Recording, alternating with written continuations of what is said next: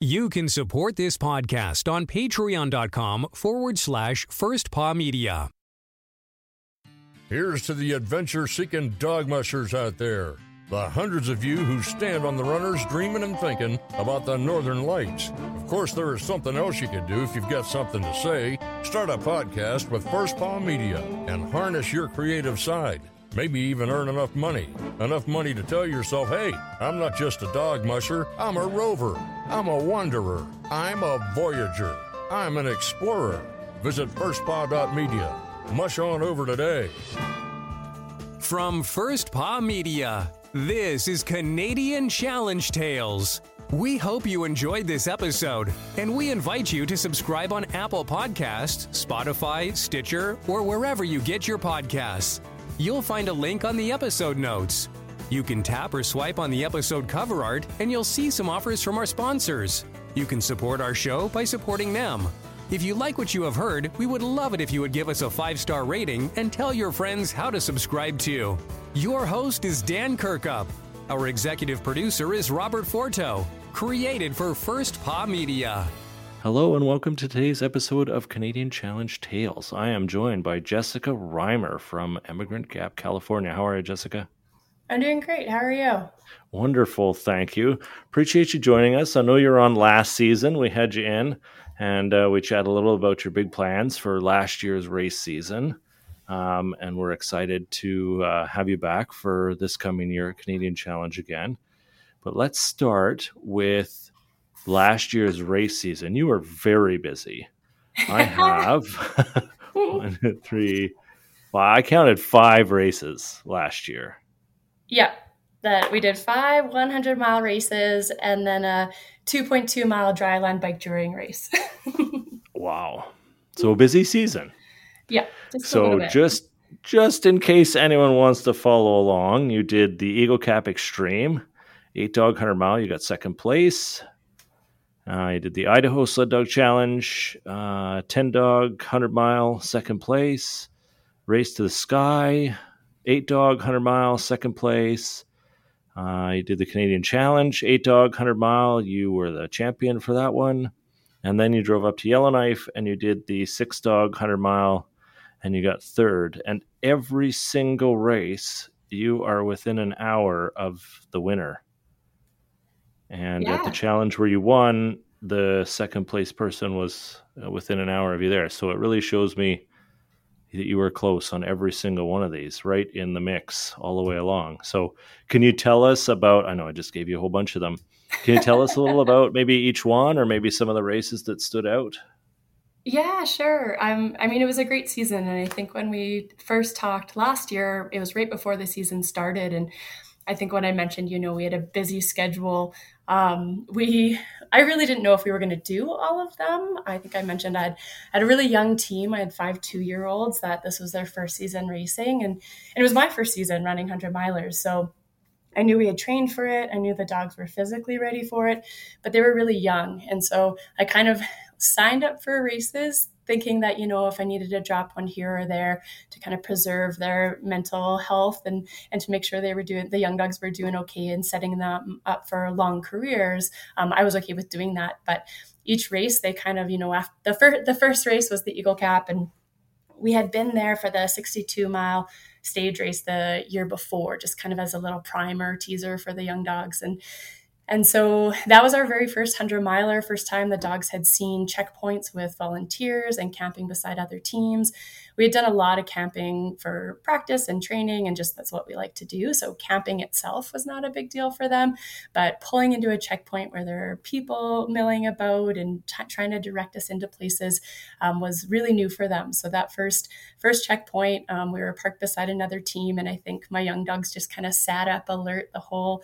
We were there for three hours, and the whole time just kind of wondering what was going on. And but they were eating and they were drinking, so they were doing well, and they were very happy to leave the checkpoint for the second leg. And, and that was a race where it was split into three legs. So by the time we came back around to that same checkpoint for our second break, um, they definitely bedded down very quickly and we're very happy to take a break.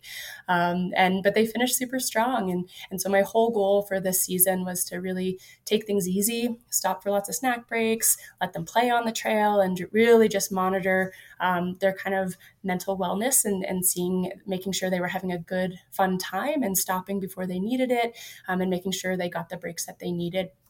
And so after that first race, uh, we had, um, I think it took about three days for them to bounce back and, and be their full energetic selves again. And, and so I was kind of, I was like, okay, we'll see how Idaho goes and if we do it or not. And, and by three days after Eagle Cap, it was like, okay, no, they're ready to run again. And so then we did the Idaho um, Sled Dog Challenge, and that one was super fun and fast. So Eagle Cap, we had had a bunch of snow um, right the night before the race, so it was a lot of breaking trail and being in fresh snow and wind drifts. Whereas Idaho was the exact opposite. Um, we we they had this little ceremonial start um, the day before, and it was all on these this groomed corduroy trail, and it was really fun with a crowd and this little loop so that people could watch us running dogs and and I kind of joked, I was like, oh, imagine if the whole race course was this beautifully groomed corduroy. Um, and it was, it really was. So that race was fun and fast. And, and by that point, I had gotten to know a few of the mushers that were doing all three of the lower 48 races, which is what we call the Triple Crown. And so, you know, there's a lot of camaraderie on the trail and, and making friends and getting to know people while everyone's still just doing their own race. Um, and so that race, I, I felt like the dogs definitely were more mentally ready. It was less of that wide eyed, like, what are we doing? And they just kind of settled more into, um, yeah, just their routine and doing what they do best. And it was really fun seeing some of my young dogs step up into leading positions for the second and third leg. And and so after that race, I think it took them about a day and a half to bounce back and to their full energetic selves. And, you know, by uh, after the Montana race to the sky, it was within six hours of finishing that race. They're like, okay, we're ready. So it was really fun to see their transition from these these young dogs who had barely ever seen a race start before and definitely had never seen a, a, checkpoint with other dogs on a race before to them very easily growing and maturing into these um, race veterans that that I saw by the end of the season. So um, there are a million stories from from each race, especially the Canadian Challenge. Um, but uh, yeah, I guess we'll start with that. yeah, well, it's quite a story in what you've done in a year. I mean, maybe it's just to me, but it seemed like you were gone. Given where you live and where the races are, you were gone from home for the entire season, like the for yeah. the races at least. What's that about? Early January until late Mid-April. March, mid-April. Yeah. So we I think the plan was to be on the road for about two and a half months um, between, and that was kind of like from the start of the first race until finishing up at the underdog in Yellowknife. And and we we live in Tahoe and train in Tahoe, and so we had had a couple huge storms roll through, which was amazing. We just went and camped out on the trail and got some really good training in.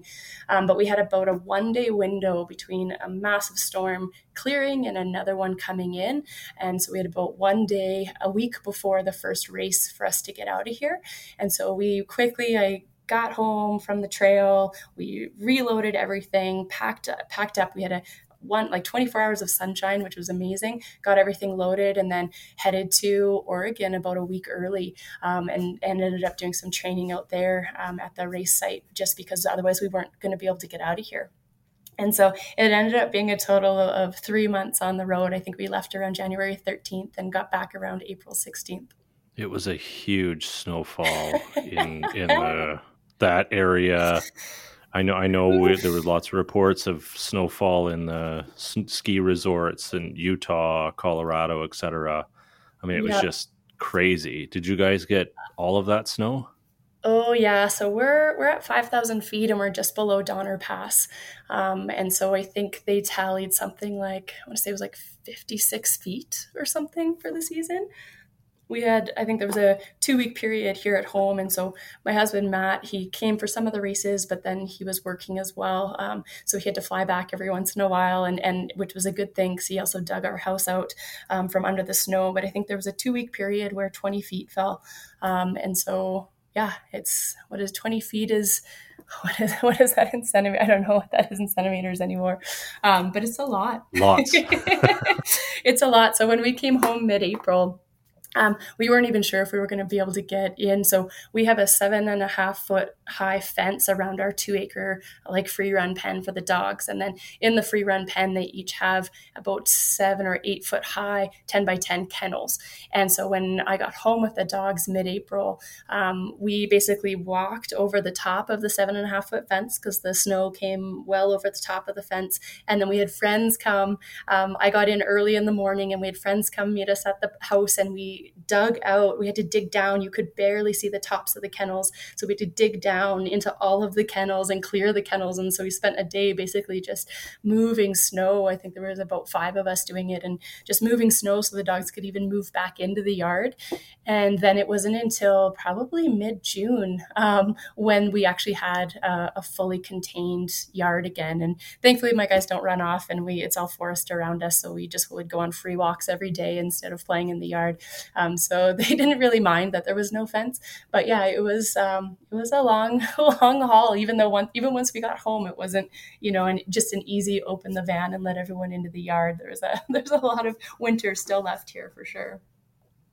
Yeah, well, and I'm sure it extended the season with trails and and whatnot, yeah. which people don't, I'm sure, don't think about when they think California dog musher. Nope, they definitely don't. But that's okay. We'll just fly under the radar. that seems like it's more your style. Um, so after you finished up at at Race to the Sky, um, you came up to the Canadian Challenge. I know you came up a couple of days early. We happened to spot you out um, yeah. while Rob and I were doing some trail work. We spotted you out there putting some yeah. dogs, uh, getting them ready to run. So I know you came up a couple of days early. What was it like, um, you know, at, at, the challenge, having not been there um, for you, sort of coming back home? I know you're from uh, Canada originally. Yeah. Um, so it was very, very different than the the Triple Crown or the first three races that we did.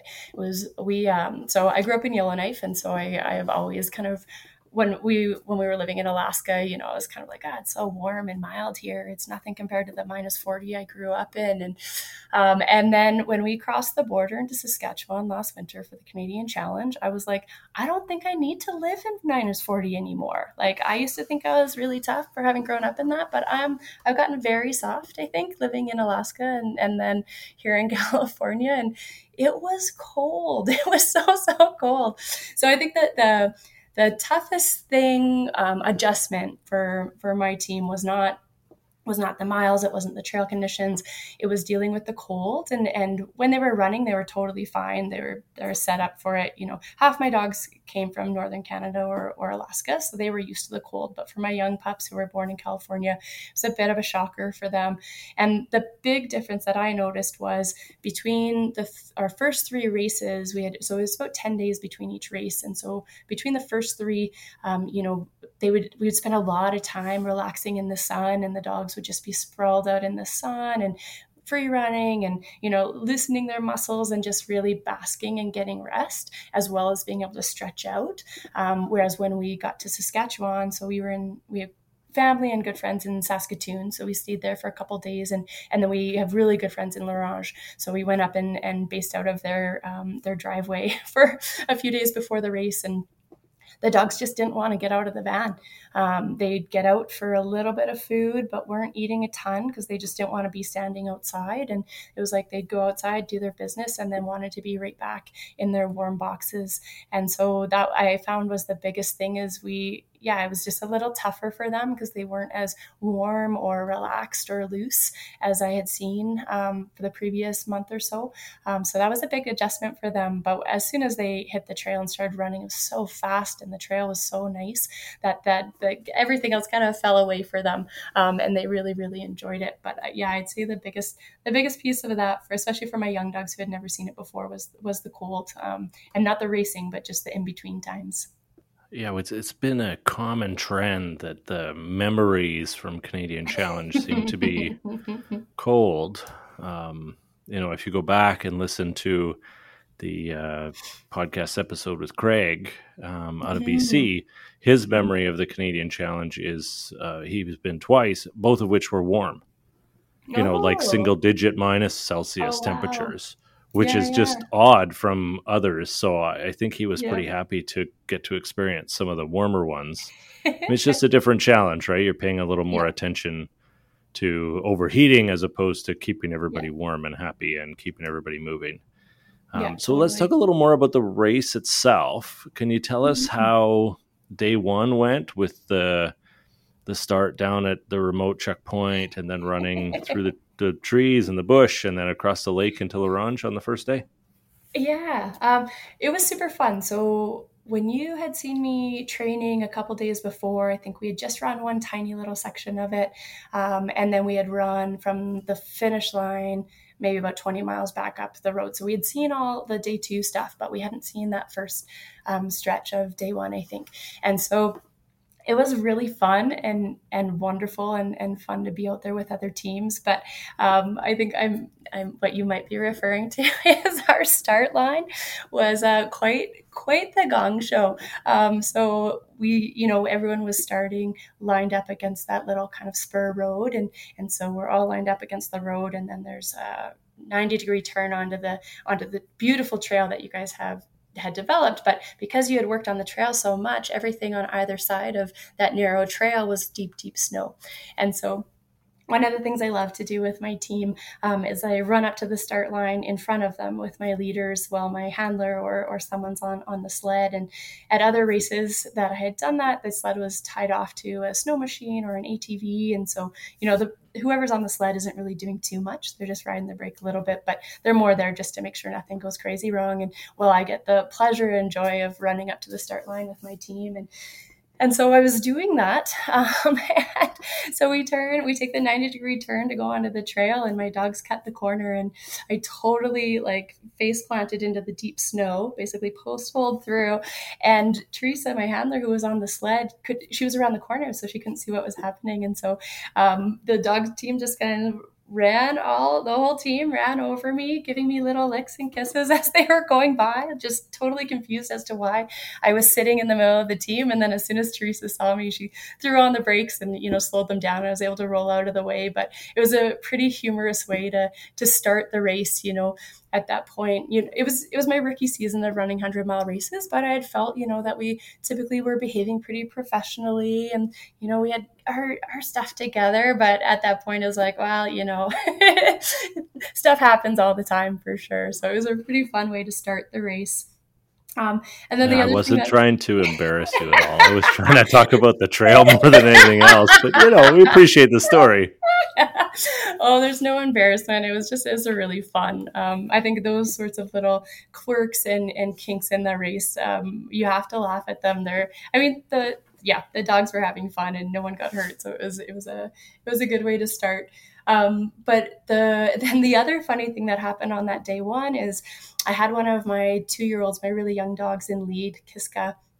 And um, when she was a puppy, she got really, she was in a fear phase and got really startled by a black plastic garbage bag. and as you can imagine, running a huge stretch of ditch in northern Saskatchewan, you see a lot of large black plastic garbage bags. and so it took her a good, maybe the first 20 miles um, to not severely react to seeing black plastic garbage bags fluttering in the wind. Um, she did really well. She she kept going forward, but she would put her like get to as far of the opposite side of the trail as she could from any garbage bag that she passed. So it was it was nice to see her conquer her fears by the end of the by the end of the stretch. But but the trail itself, you know, I had heard, oh, it's just running along the highway and it's really boring or it's nothing special. But I really enjoyed it. Um, kind of running through that willow brush. It kind of is undulating up and down. Um, and then you get into some beautiful birch forest. And yeah, I really enjoyed it. It was nice and fast, and the temperatures were great, and the dogs really enjoyed it. Um, yeah, so I really enjoyed day one. Yeah, it's um, there's only ten miles of, of ditch travel in in that Mhm. section. Uh, that we had last year, and and a lot of it is um, older logging roads, mm-hmm. and so the trail is. I mean, there's sections that are narrow, but a big portion of those are wide. So I find them really exciting because you you can generally relax a little bit. Like you don't have to be driving the sled and paying as much mm-hmm. attention mm-hmm. as as some of the tighter areas. Uh, but you get to see a whole bunch and and really experience a lot of that vast, wide open yeah. northern Saskatchewan area, which I'm I'm a big fan of. Um, yeah. So, and then you across the lake and then into La Ronge mm-hmm. to end day one. Um, yeah. And then on day two, we started out of La Ronge across the the lake about 25 miles, and then got into the lake portage leapfrogging fun uh, right mm-hmm. up to mm-hmm. the the finish line. How was day two for you? Yeah, day two was was super great, and again, of course, in in true fashion for the for me at the Canadian Challenge, I guess was day leaving the leaving the checkpoint at day two was also exciting.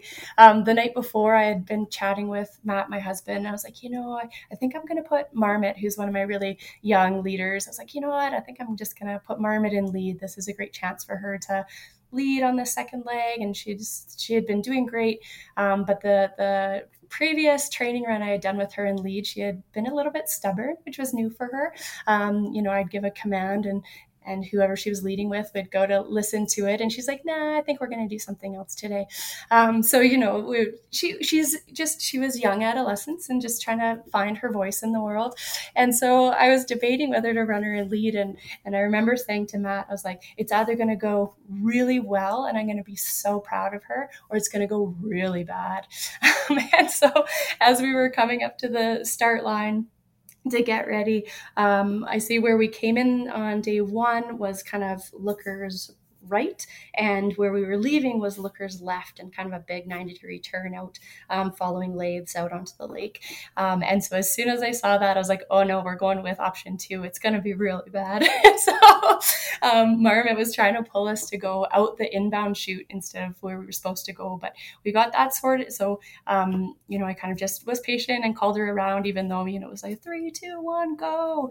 And I just had to wait and be like, ha, huh? And then finally they they pulled around, and by that point, Marmot was like, "Oh man, okay, fine, I'm not going right, but I'm not going left either." So she just bolts straight through, plows through the crowd, and takes us out onto the ice. And I figured once we hit one of the skidoo trails to I'd be able to call her left and, and call her back onto the trail. But after she blew over the first two skidoo trails that I thought we'd be able to take, I was like, okay, we got to throw on the brakes. And so I threw on the brakes, dropped my snow hooks, and did a really quick leader switch and put one of my most, um, you know, tried and trusted leaders in in there for her. Um, and then it was no problem. We got back on the trail and, and had a beautiful run, and it was really great. But um, I think that's one of the the fun things, and especially this year, training really young dogs um, and seeing them step up into those leader roles. You know, they're going to make mistakes and they're going to figure out their voices on the team and and they're going to learn from that and we and we don't know um, what they're capable of unless we put them in those situations so again it was um, nothing to be mad or frazzled or anything by. It was just like, well, I guess that didn't work. Let's uh, we'll give her a try later on down the trail. Um, so it was a really fun, humorous way to to start the day for sure. Um, and then it was such a beautiful trail. It was really wide open lakes, and so it was really fun to. And because we went out backwards. So um, I guess slowest first or, or time order wise. Um, I got to see a lot of the other mushers on the trail as we kind of let past them. And then once we hit that portage section, like I said, we had trained backwards from the finish line to that at that last 20 miles. Um, so once we hit the portages, my dogs knew where we were. They'd seen that trail before, and it was so fun. It's so narrow through those areas, but because we had seen it, I kind of had a feel that we could, you know, go a, a, little faster and make those tight turns. I had, you know, practiced that before, and so um, that's for me. That's really fun driving. It's really fun technical um, work to get around those corners, and and so it was just a real pleasure to finish. And and then by the time we hit that home home stretch into Missinipe, the dogs were just so strong and so happy um, that it was a real pleasure to kind of let them in that last section just get take as much stride as they wanted and and really pick up the speed to come into the finish line because yeah, they just looked amazing. They looked really great. That's an interesting approach to the portages because uh, Marcel's episode, uh, he talked about slowing the dogs down during the portages because he was unsure. He didn't mm-hmm. know how mm-hmm. long they were going to be. He, mm-hmm. you know, he mm-hmm. said it's usually a little bit warmer because there's not a bunch of wind because it's all full of trees. And he was trying to slow them down during mm-hmm. the portages. And then once they got back onto the lakes, it was okay, sort of let go of the brake and let them go again. So it's interesting mm-hmm. having a little more experience on the portages and feeling more comfortable that you were able to to, to be okay on, on a little bit more speed, which is an, an interesting take on it. Um, yeah. And I think and for mine is we, too, sorry, we like we train a lot in the forest and on small trails like that. And so for my dogs that it's really exciting for them. So by letting them pick up speed a little bit, it just was like a happy break for them rather than work for them. Yes. And for those that are curious about that section of trail, it's just one direction. It's not a lot of snowmobile mm-hmm. traffic. So there's not trails to choose from. It's this is the path through the trees to get from mm-hmm. one lake to the next. And even if there is snowmobile traffic, there's they're all sticking to the same trail. So it, yeah. it gets quite a bit um, not, not as much control required on the dogs, I find, because there's only one way to go. There's no turns yeah. to worry about, and they just have to follow the trail. And luckily, we didn't have a lot of snow uh, during the race, which kept it easy and uh, and kept the trail in good shape. So that's yeah. always good. How, how, was the last portage? I was asked people about it because it's the one that never ends. So most of them are quarter of a mile, half a mile long, and then the very last portage you go through is three miles. Yeah. So did you feel like it never ended? Would you know, having run that, that this was near the end? Yeah, so so now I feel like I cheated a little bit because because we had run it from the other way, I had some idea of how long it was. And we were just having so much fun. It was just like, I don't know. like, I didn't remember how many portages there were or how long they were. I just knew that the trees were really fun. So, yeah, it, it didn't feel like it went on forever for us. I, I really enjoyed it.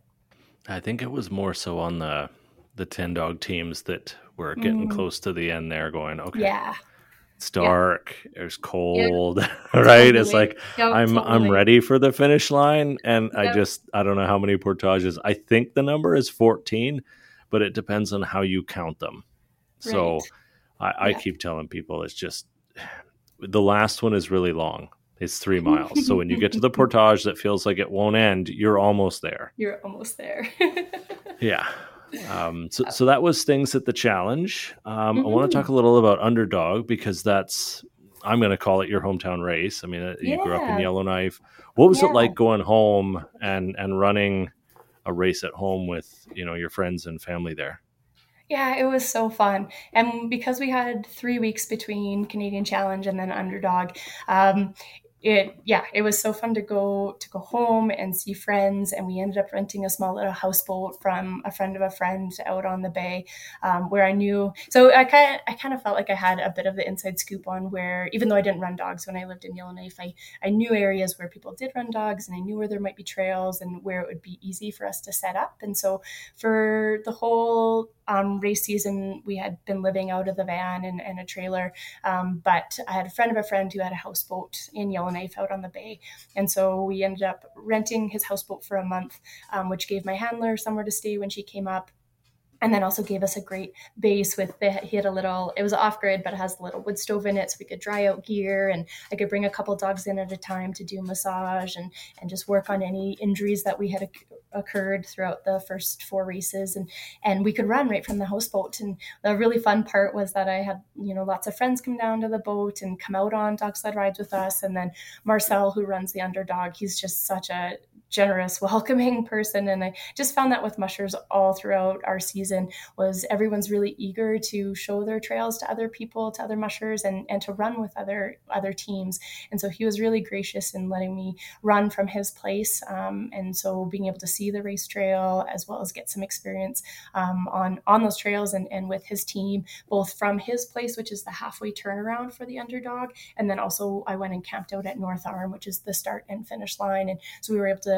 spend a lot of time free running on the ice out there and getting the dogs big stretches and, and play time, as well as being able to check out the the race trail as well. So it was so fun. I don't. I think I hadn't been home for about maybe five or six years, and and it was just so fun to be there in the middle of the winter, be there with my dog team, and be able to explore lakes and trails that I had been on as as a kid or as a teenager, and and and be able to be there with my dog team as well as sharing it with friends. And my whole family came up for the final race to see us start and finish, and so it was really fun to have my parents and my brother and my niece out there. And yeah, so it, it was just it really did feel like a homecoming and a, the perfect cap to our season. And and how did the race go? I know you finished in in third, uh, you know, behind Marcel and and and Jeff King. I can't imagine you're upset finishing right behind what I'm going to call a mushing legend. You know, again, less less than an hour behind Jeff King and anything. I think anybody yeah. should be happy. But what was your take on the race itself? Yeah, the race was really fun. So, traditionally, from what I hear, it usually is a mass start. And so, there's these chutes. everyone starts um, from the same parking lot, and there are these kind of little chutes that bring you all into the same trail. And the first 20 miles is on lake ice. So you can see, you know, for 20 miles, you can see teams ahead of you. Now, because there had been a lot of snow that year and putting in all those little chutes was going to be really time consuming and it was really punchy off of the race trail, Marcel decided to switch it up. And instead of doing a mass start, he did one minute intervals. So most races are three minute intervals. So, you know, it takes a bit of time if you are faster than another team to catch up to them and pass. And, and of all the races I had done prior to underdog, once you pass a team, you know, you're really only seeing, or are passed by a team, you're really only seeing them for a few minutes before they turn around a corner and then you don't really see them again and you can go back to running your own race. Whereas at the underdog, I had to be really conscious when I left the start line. I was like, I know how fast my dogs should be running. I know what we can do. I'm not, I can't let anyone else's speed influence what I do in this. Like, I know my team, we're running our own race despite what anyone else is doing around us. And that's kind of how we have run all the races. But I knew it was especially essential at this one because you see tr- people for for miles and miles and miles and miles and miles, and especially with a one minute interval, it's really easy to um, to see a team right in front of you and want to pass them, or when you're being passed by a team, not to not want to chase their heels. And so we just kind of I just stuck to our schedule and to our our time, um, and and it worked out really nicely for for my guys. Everything went really smooth, but as you mentioned, um, I mean, running with Marcel is incredible. He's got an incredible team, and it's just really, it's just really fun. So it's really fun to to um, be racing and on the trail with Marcel, and and then being able to run with with Jeff was really awesome too. Um, yeah, it was just it was very different running with him than any of the other mushers I had run with all season. Uh, I really got to see a different style of mushing, and just in not necessarily in, in how he was running, but in how he was caring for. I always try to learn from everyone I'm camped out beside on the trail, and you know this is the beauty of mushing is everyone runs differently, trains differently, has different dogs and genetics and styles and you know there is no one there are many very wrong ways but there's no one right way. And so it's all about figuring out what works for you and your dogs and your team. And so it was really fun to see someone who you know has been doing this for decades and seeing his calm composure and how his team his dogs were were taken care of and running. And yeah it was just really cool to watch his strategy and and to see what he was doing. And i feel like i i learned a lot on that race um, a lot of pieces that um, i'll be able to incorporate into into my own style of running going forward as well. So yeah it was incredible to share the trail with some very very great mushers um, and it was fast. And i think one of the funnest parts was at the at the halfway turnaround, then you're head on past. So we'd been leapfrogging the whole first half because you know everyone's excited and people are passing you, and then you're passing them, and um, and then once you hit the halfway point, you head on pass every other team. And so it was really fun to be giving high fives and shouting, you know, encouragements and just seeing every other team on the trail and and getting to get a really good look at their dogs and seeing how everyone was doing. Um, so I think that was a really fun fun part of, of, the race. And then of course the final stretch into the North Arm Park. Um, the sun was going down, uh, the northern lights were coming out, and you can just see headlamps coming in for that last 20 miles of the race. It's just these little dots um, on the landscape landscape coming in. Um, so yeah, it's, it's, a really really special race. I, it's doesn't it's nothing like anything I ran all season. Wow. So how do you set your pace? Do you use your experience to tell you how fast you're going, or do you use some sort of technology, GPS, etc.? Yeah, I just look at my dogs so I know what sort of pace I want them running. So maybe the how fast that is is going to be different, but I know I want them trotting and i know that um, and i know who which dogs are able to trot at faster speeds or not. So i'm always especially in that beginning section i'm always making sure we're going slow enough so that my slowest dog is trotting. Um, and then we'll kind of after we get out the gate we'll i'll start letting them build up a bit to see you know how how fast are they able to go on that because sorry um, because every trail is different and so there's not like a, one speed where it's like oh we're always going i don't know 10 miles an hour or 9 miles an hour it's like where are my dogs comfortable and a lot of that just depends on conditions whether there's deep snow whether it's fast hard pack trail whether they're cold whether they're warm whether they're hungry so it's it's more a feel of where they're comfortable um, rather than an actual time Okay. And this leads very nicely into my social media question, which comes from Karen McGee. And that question is Has watching other mushers race or dog care routine influenced yours without them knowing it? I yeah, feel like it was planned, but that is the question I have written down. oh, and I and I think everyone's always learning from everyone around them. As much you can be the most experienced musher out there, and you might see a, a new trick or tip or snack or you know piece of equipment that you haven't seen or thought of before. So i think that's the beauty of this sport is we're always learning um, which is really exciting. And this year i had the, the pleasure and, and, privilege of learning from so many people out on the trail. Um, uh, what was the rest of the question? There was have i learned? Have you learned um, another watched another mushers race or dog care routine influenced yours yeah. Okay. I think. sorry. I think I answered that. Yeah. I'm. I'm watching people all the time, um, and and I think uh, a piece of that that I really learned on the trail this year, and um, in addition to watching other mushers, um, was working with um, the race vets at every single race. Um, just getting to know more because this was my first year doing these longer miles. Um, I I knew how to deal with with some injuries or some wear and tear, but I hadn't been exposed to that many sore wrists or sore shoulders or those sorts of things that come when you're doing longer miles over multiple races.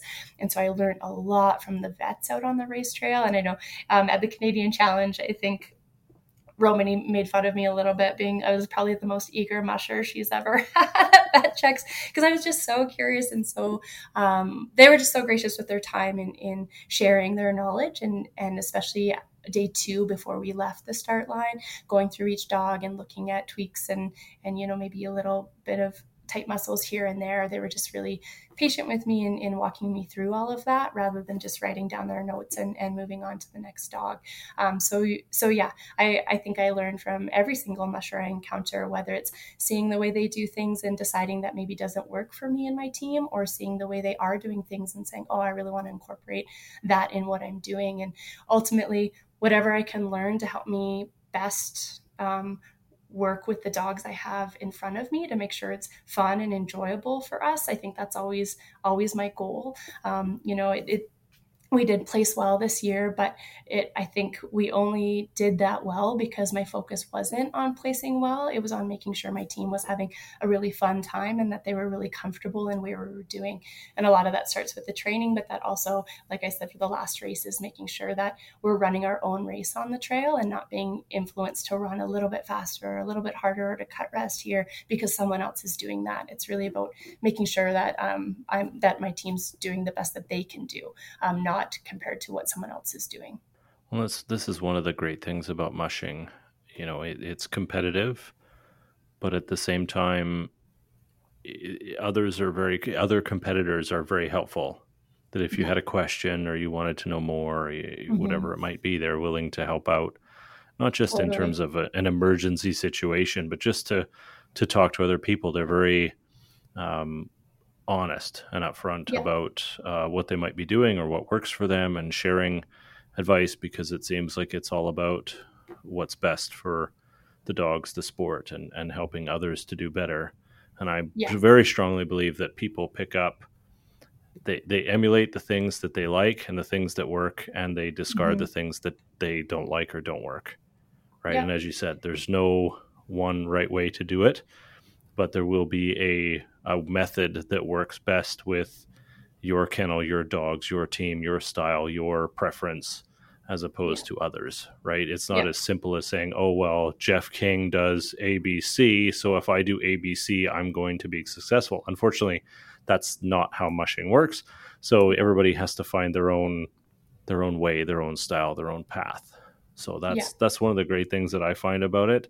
And uh, as far as the vets go, I, I absolutely agree with you. I believe that we try, certainly at the Canadian Challenge, to develop a relationship with the vets and the mushers where it's all about how do we make the dogs better than they are now right how do we do mm-hmm. the most that we can to help them if they're sore or they're having a question and that open dialogue between musher and vet as opposed to a regulatory view where they're here to regulate what i'm doing it's more of a partnership on how we can make the dogs be awesome and continue to mm-hmm. be awesome and so i yeah I'm sure Romany and her entire vet team, which we thank for all of their hard work during the race. They will be back again this year Yay. in 24. So we're looking forward to that too. And we might um, working on some educational stuff with the vets as well to be announced at a later date.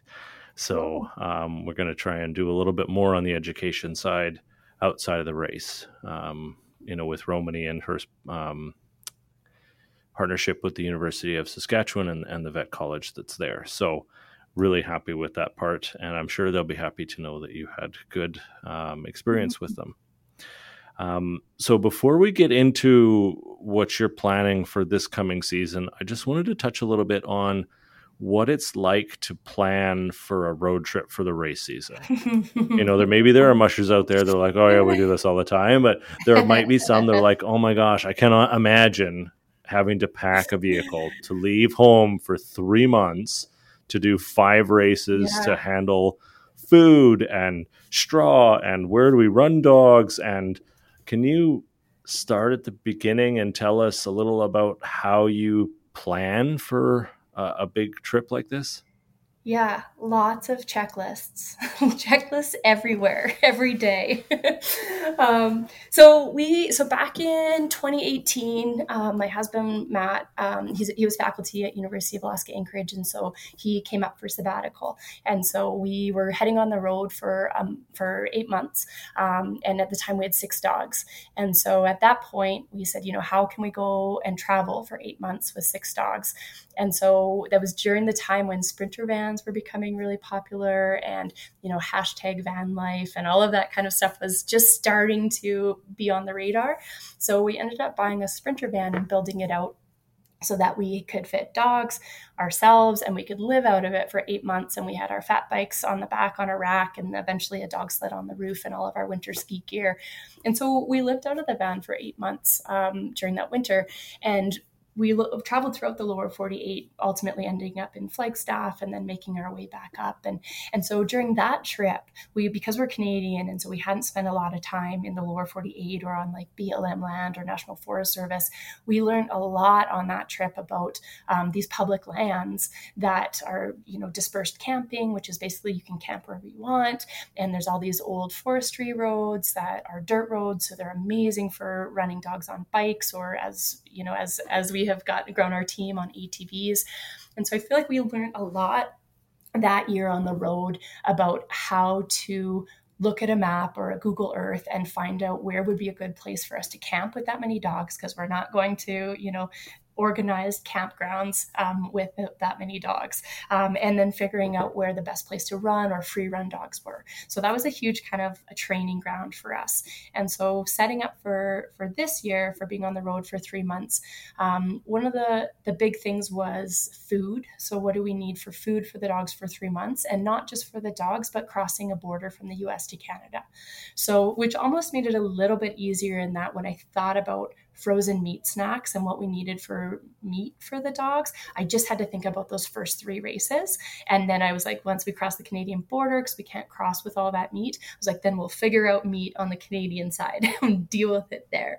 Um, but so figuring out um, how much kibble it's a lot and and pre-cutting all of their meat snacks and just having all of that organized in like these little burlap sacks um, or feed sacks and having it all labeled, weighed, labeled, measured, all those things, and having them in a spot where it was easy to grab and organize for each race, and as well as booties and first aid supplies. And so, the I guess the first thing I wanted to do was say what what do I need for each race, and then compound that out to five races and then make sure that's all organized so it was easy between each great race to grab the, the next pack of things that I was going to need. And so it was always, you know, fresh booties, fresh first aid, fresh human snacks, fresh dog food, dog snacks. But a big piece this year was I had never run a 100 mile race before. So I didn't, I had camped lots and I'd run training runs, but I had no idea how hungry my dogs were going to be, what sort of snacks they were going to like. And so I ended up packing, you know, almost three times as much as they probably needed just because I didn't know what they were going to want after one or two of these 100 mile races. So that was a big learning curve for me. But getting all that race gear sorted, extra plastic, gang lines, all of that was the first big step. And then obviously there's the whole well, what do you need for human gear with everything ranging from probably minus five Celsius and running up big, big hills. So you need to be able to sweat and not get cold. Um, and run through the night because a lot of those races you have six hours mandatory rest split over two checkpoints and so you're finishing maybe around anywhere from three to six in the morning so you're going all night long um, and then you have to think about you know Canadian Challenge and Yellowknife, where it was minus 35, minus 40 a lot of the time. So planning foot appropriate footwear, underlayers, enough overlayers, um, all of those pieces um, were were a lot. Um, and then you need good books too for being on the road that long. Um, but so the the packing was definitely had to be very very organized and meticulous that way so that I wasn't on the road realizing that there was something I forgot or something I needed. And then once we hit the road, then it got super easy. We were really fortunate um, to have really good friends at most of the bases for each of these races. And so we had good friends in Oregon that we were able to go out a week early and train with them and, and base out of our friend Angie's farm. Um, and then in between that, um, we have good, the Warrens in Idaho. They let us base out of there and, and Trevor was running the race as well. So we were able to get out on some training runs with him and check out the trails and, and be based out of their ranch. So we weren't just on the side of the road somewhere. And then in Montana, we had met Clayton Clayton Perry is one of the other rusher, mushers at the other two races, and he was really generous in letting us base out of his cabin, um, which is right at the right on the race trail. So we were able to run with other mushers out there and base out of his place. And then, I, like I mentioned, we had friends and family in Saskatoon and La Ronge, and then heading up to Yellowknife. Um, you know, I have good friends in Edmonton we stayed with. So we, I was, I felt very fortunate and happy to be able to see so many friends and family that we hadn't seen in a while. Um, so we really did have a lot of support um, for places to stay, as well as just the generosity of other mushers to be willing to go out on training runs with us and and to hang out with us and kind of show us the ropes along the way. So um, yeah, we just got really fortunate with that in in in our some of it was planned, some just kind of fell into our laps as we got to know people along the way. Um, but yeah, it's a big, it was a big undertaking, but I feel like as soon as we hit the road, everything just kind of, you know, just fell away. And we're like, okay, well, we're just no different than going on sabbatical or any of the long road trips that we do. It's road tripping is not the hard part. It's the preparing for the road trip that takes the most time. Yeah, and I've heard similar approaches with you know even the bigger races I did around Yukon Quest, where they're working all season to you know checklists and drop bag lists mm-hmm. and organizing everything and cutting dog snacks for endless hours. Mm-hmm. Um, what I would suggest to people out of that is if you don't have a local contact, if you don't have a friend or family or somebody in the area of the race, reach out to the race. Chances yeah. are they know someone or they'll mm-hmm. be happy mm-hmm. to make a suggestion on how to do it. I know we had a few mm-hmm. that asked last year, um, you know, yourself included, about trail and where to go. And mm-hmm. as far mm-hmm. as I'm concerned, I can't speak for other races, but as far as we're concerned, I'm happy to tell you where the trail is, to tell you that you're mm-hmm. welcome to use it as much as you like, because th- that's why we put it in. We put it in for the race, mm-hmm. and if people get some extra usage out of it, then even better. So, yeah. th- uh, do you have any other tips or suggestions for people that might be looking at a road trip or considering a, a big road trip for the season? Yeah, so definitely if you're in the lower 48, look for maps of BLM land or Forest Service land. It's all public use, and so you can disperse camp, you can run your dogs, um, and and there are a lot of trails, like a lot of those Forest Service roads, like where we train in Tahoe, those are all in the summer, those are all drivable roads. In the winter, they get shut down and they're groomed by snow machines. And so there are a lot of those little pockets of trails all throughout the whole kind of race scene um, in between sites like that. Um, the other thing that I really found to be helpful on this race season is try to spend the night before the race really as close as possible to the start. And so a lot of places we were able to camp in the parking lot the night before. Um, and for me, that just helped with morning routine and making sure the dogs got fed and watered and had rest time rather than just trying to scramble and you know having to drive two hours to the race start or you know, I, I don't do well with that frantic energy right before the race. So for me, being able to stay really close to the start line, or if not in the actual parking lot for the race, which a lot of um, places allow you to do that, um, was really nice for just being able to be calm and composed in the morning and just being able to do the last few minute um, adjustments or changes I needed to do rather than trying to, you know, get there, drop dogs, take care of everything, pack your sled. Um, it's it's a lot. It's a lot before a race starts. So the more you can do the night before, and the closer you can stay to that start line, it means you just have that much more relaxed time in the morning before you hit the trail.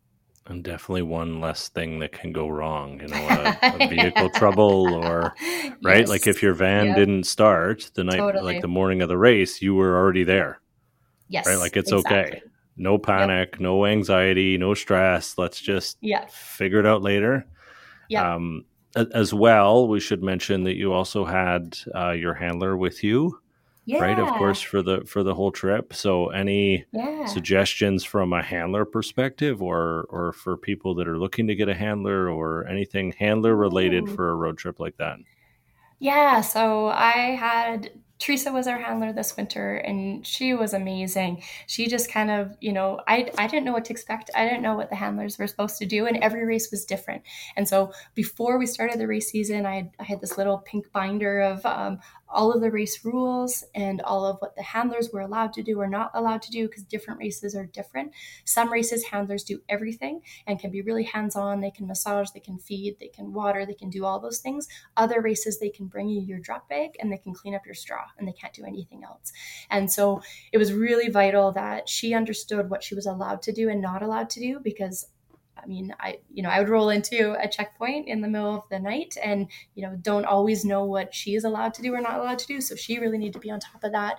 And then she just was amazing in making sure she was there. We had one race um, where she said the first checkpoint, I think it was Idaho. You know, um, I was the first one to come into the checkpoint on that race, and and so she had gone to the officials at the checkpoint, being like, "Yeah, so I think Jess is coming in soon," and they're like, "No, there's no way she'd come in this early." Like just sitting back drinking coffees, and then she like had to sheepishly go to them, be like, "No, I can see her headlamp. She's coming in." so so she also was really on top of. Sometimes I think we we were unexpected to do as well as that we did, so people often didn't believe we were coming in as soon as we were. And so there were quite a few times when she had to be like, no, she's coming in now. We need officials at the checkpoint.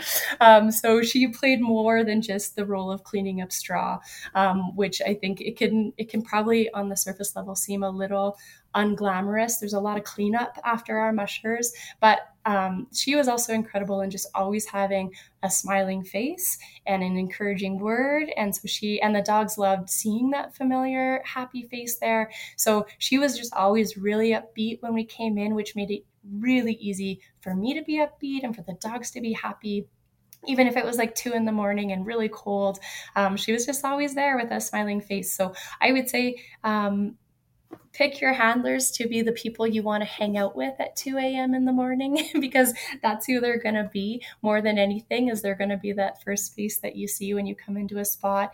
Um, and also I know from her perspective, she, it, she had an amazing time being on the race circuit with a lot of other handlers that were also doing their each race doing the the Triple Crown, as we call it.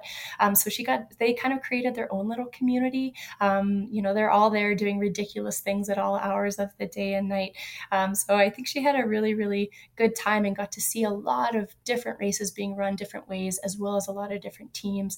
And and so she was able to learn a lot. I, I know she has hopes of developing her own small team down the line. So it was an amazing learning experience for her um, and just being able to see that variety of, of teams and styles and, and races and all of that that as well. So, I mean, yeah, I definitely could not do it without uh, a handler. Um, I think this winter, Matt, my husband's probably going to be on on the road um, with me for a lot of the races, but we also have a handler working for us this summer, Audrey, um, who's been amazing in making sure that the dogs are are happy and run and getting forest walks this summer while I'm while I'm out in, in the bush working for good chunks of time.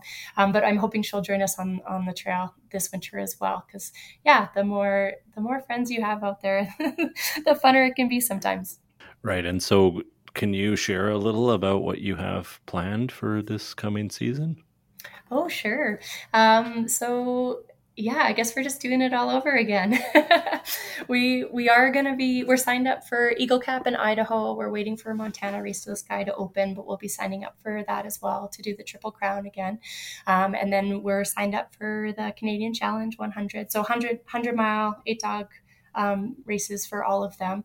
And then Yellowknife Underdog, we're we're just going to kind of see how things go. Um, we'll kind of see what conditions look like. It's three weeks between Canadian Challenge and the underdog. And so if the temperatures are really, it was a little bit hard on my guys this winter. It was really fun to do it once, um, but we'll just kind of see if conditions are really good back here at home and we can come home and get a couple, a month or two of just adventuring in the backcountry um, as, as a family with Matt as well, then we might opt for that. But if, if it's another massive snow year here or if trail conditions aren't good here, then then we might be more inclined to to try and head up to Yellowknife for the underdog. So that that one's still a little bit of a question mark, but definitely um, the three races in the lower 48 and then up for the Canadian Challenge.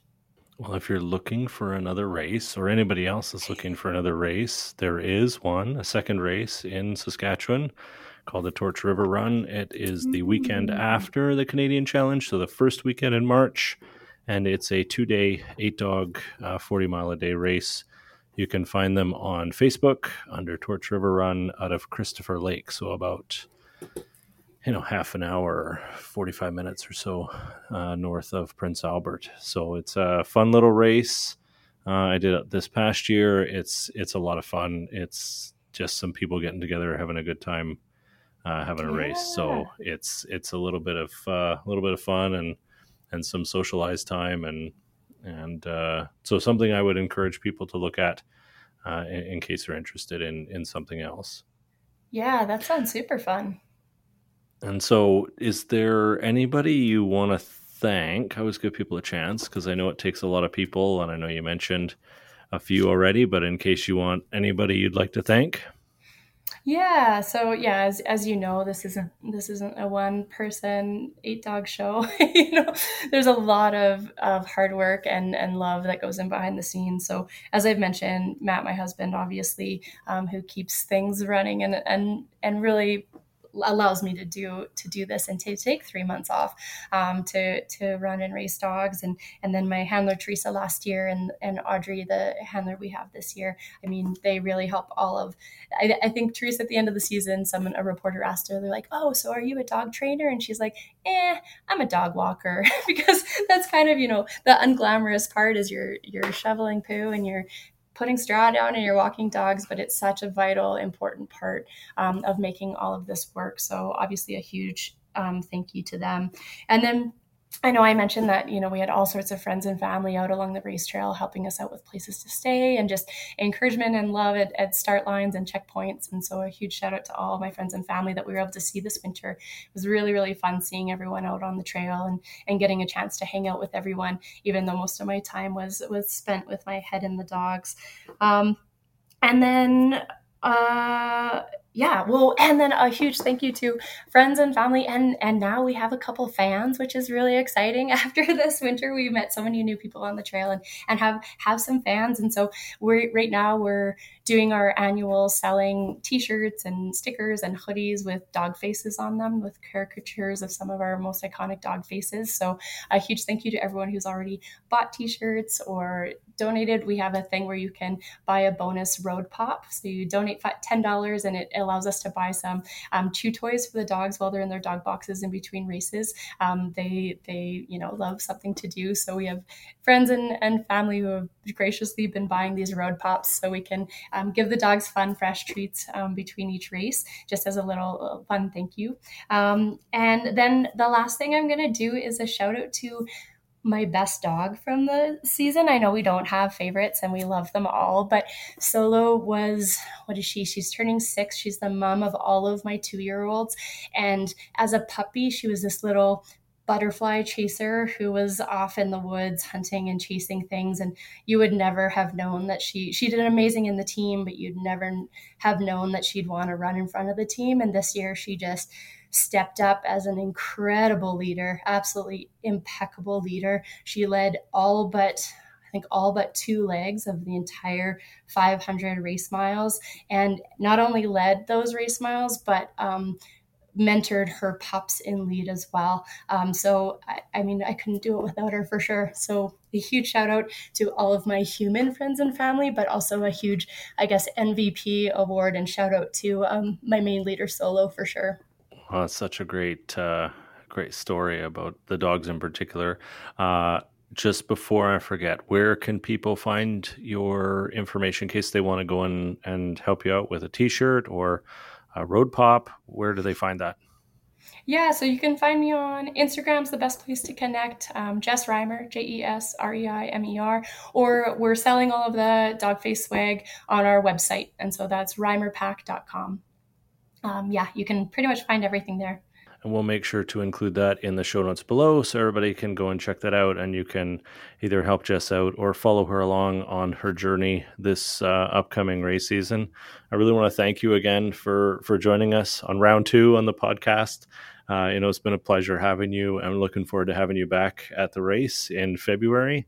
To me, it feels like we're doing something right to have people come, have a good time, enjoy themselves um, and, and want to come back again, uh, as well as sharing their positive experience with others, because I think that is the best way that races grow is from referrals and positive feedback, you know, word of mouth. So we thank you for doing that as well and joining us again. And we're looking forward to seeing you on the trail this coming season and uh, up here in Saskatchewan in February. So thanks again, Jess. Any last words before we go?